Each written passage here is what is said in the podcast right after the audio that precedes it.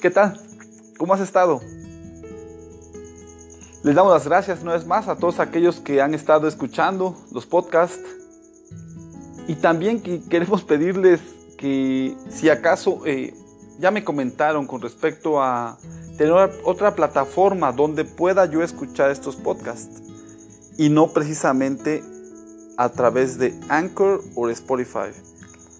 Si acaso sabes otra manera, eh, estoy viendo para hacerlo tal vez en la computadora, pero si supieras otra manera de llevarlo a cabo, eh, por favor hazme saber, mándame un mensajito y estaría súper contento para que así otras personas puedan escucharlo, porque el problema ahorita que estoy viendo es que algunos no tienen Spotify, lo tienen que bajar, tienen que bajar la aplicación, otros eh, Anchor es el problema. Entonces, si hubiese alguna manera u otra manera, por favor, hazme saber. ¿Cómo estás?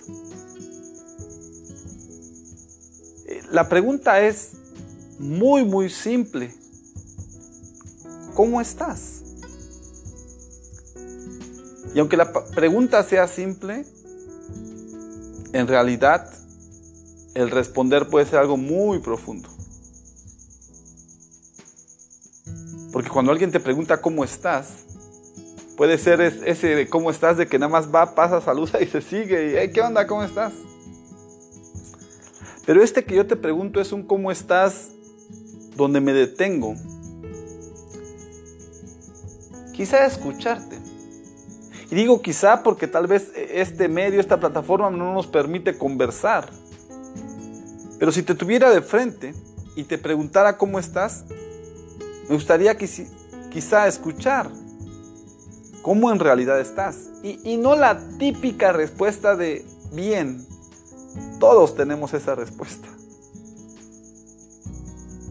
Lo más curioso es que esa respuesta la damos creo cuando estamos peor, cuando estamos pasando por, momentos más difíciles, es cuando esa respuesta es como que muy fácil de salir.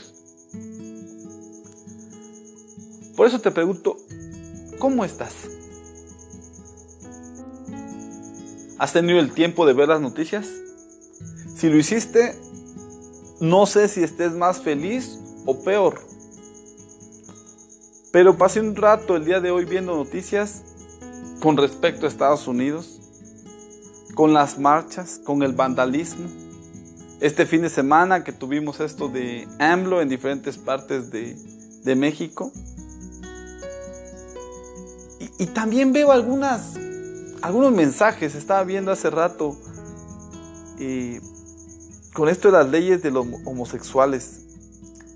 Y decían que era, bueno, era horrible, ¿no? Pero dos, tres personas que me llamaron la atención por ser cristianas, que ellos eran una abominación. Y no estoy de acuerdo con, con, con no solo cómo lo calificaron las personas, sino que también no estoy de acuerdo en el comportamiento de ciertas, de ciertas ah, tendencias, por decirlo así, como al homosexualismo. Eh, no apoyo todo esto, no apoyo el hecho de eh, querer reformar de que puedan estar con niños o cosas como esas. Estoy totalmente en desacuerdo. Simplemente que yo me pongo a ver y, y Dios, aunque ve mi pecado, no me abomina. Quizá en el último día, yo no sé, ya el juicio, pero pero hoy me trata con misericordia, me trata con amor.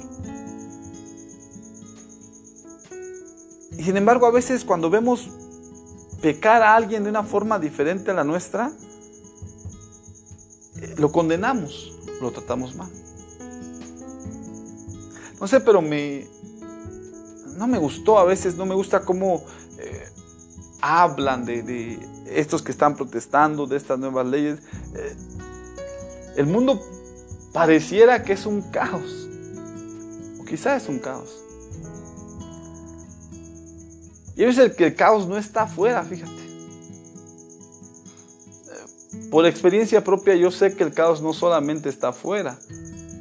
Qué bonito fuera o qué bonito sería el hecho de Yo solamente veo las noticias y se apagó y se acabó todo. Ver Facebook y apagar Facebook y se acabó todo. Pero no. La realidad es que hay caos que los vivimos dentro de la casa. Terribles. Con la familia, con amigos, con lo económico. Es curioso porque aquellos que están pidiendo dinero, digamos que no les alcanza para comer, están con salud. Aquellos que no tienen salud pero tienen dinero, desearían tener o no tener dinero, pero tener salud.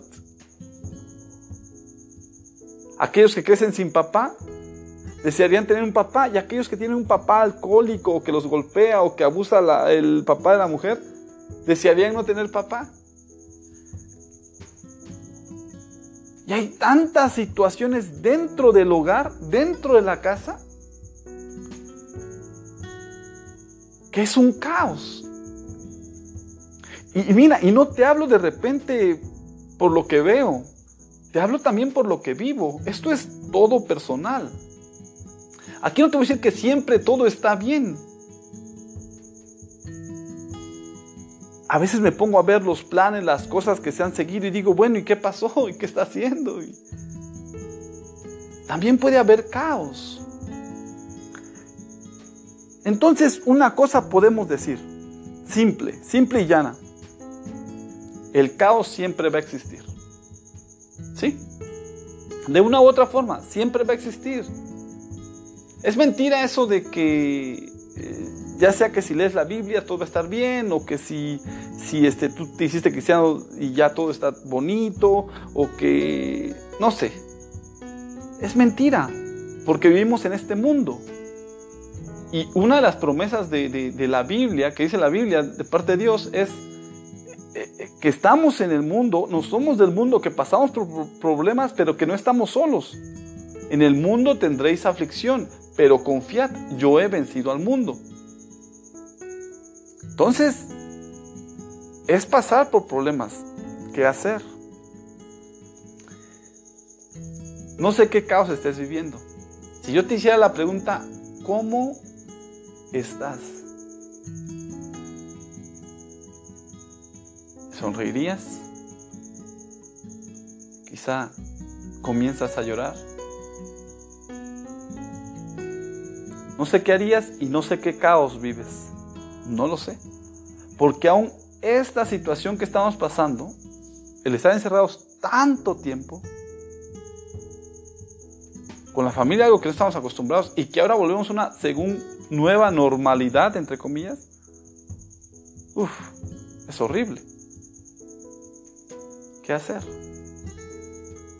Mira, lo que yo he tratado de hacer, y escucha mis palabras, ¿eh? lo que yo he tratado de hacer. No de que siempre lo hago, no de que estoy allí. No, no, no, no. Es una lucha también. Lo que yo he tratado de hacer es estudiar la Biblia. Y en momentos me da mucha paz. Porque me hace recordar que Dios debe de estar en control de todo esto. Quiero compartir contigo un pasaje de la Biblia está en el Salmo 37. Dice de la siguiente manera. No te impacientes a causa de los malignos. Si yo pudiera cambiarle un poquito ahí la palabra, no te impacientes a causa de los problemas. No te impacientes a causa de tu situación.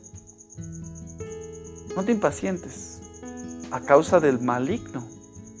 Porque el maligno causa problemas. Ni tengas envidia de los que hacen iniquidad porque como hierba serán pronto cortados y como la hierba verde se secarán. Escucha ahora, escucha esto. Confía en Jehová y haz el bien, y habitarás en la tierra y te apacentarás de la verdad. Deleítate, deleítate a sí mismo en Jehová y Él te concederá las peticiones de tu corazón. Deleítate y Él te concederá las peticiones de tu corazón. Encomienda a Jehová tu camino, confía en Él y Él hará. Aquí el mensaje de Dios para nosotros es, confía, deleítate. No confíes así con mal humor, todo ahí desgastado. No, confía. Confía en Jehová, pero con gozo. Deleítate.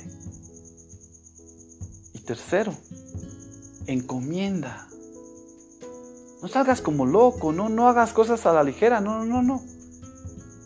Encomiéndale a Jehová tu camino. Y al confiar en Él, Él lo va a hacer. Él te va a cuidar. Por eso,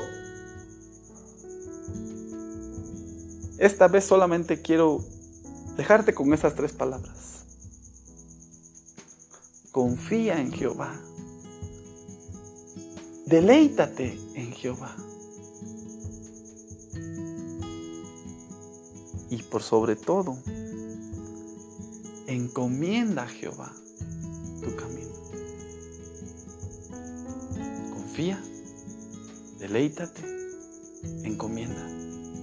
Y así cada paso que des, cada situación que se te presente, que pareciera, escucha bien, que pareciera no tener sentido, que pareciera no tener salida, que pareciera que nada, es el momento de que veas los milagros de Dios. Es el momento de que veas que Dios es poderoso. Es el momento que Dios quiere usar para recordarte que está en control. Está en control, aunque parezca que no está en control, pero sabes, no quiere escuchar, no quiere, eh, digamos que, que tú veas en general de que está en control. No, no, no, no. Él quiere hacerlo de forma personal. ¿Me entendiste? No es de que el mundo se calme, no, no, no, no, no. Ahí no está el problema.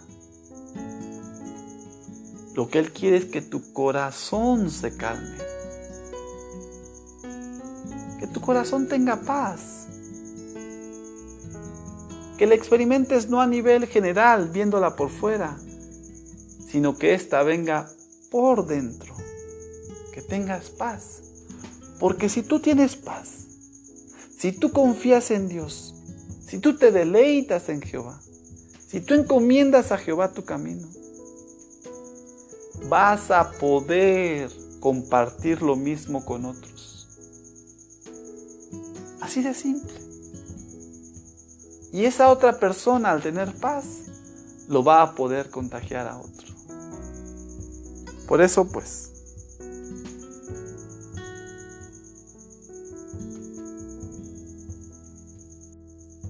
encomienda a Jehová tu camino. Deleítate en Jehová y confía. Confía en Él.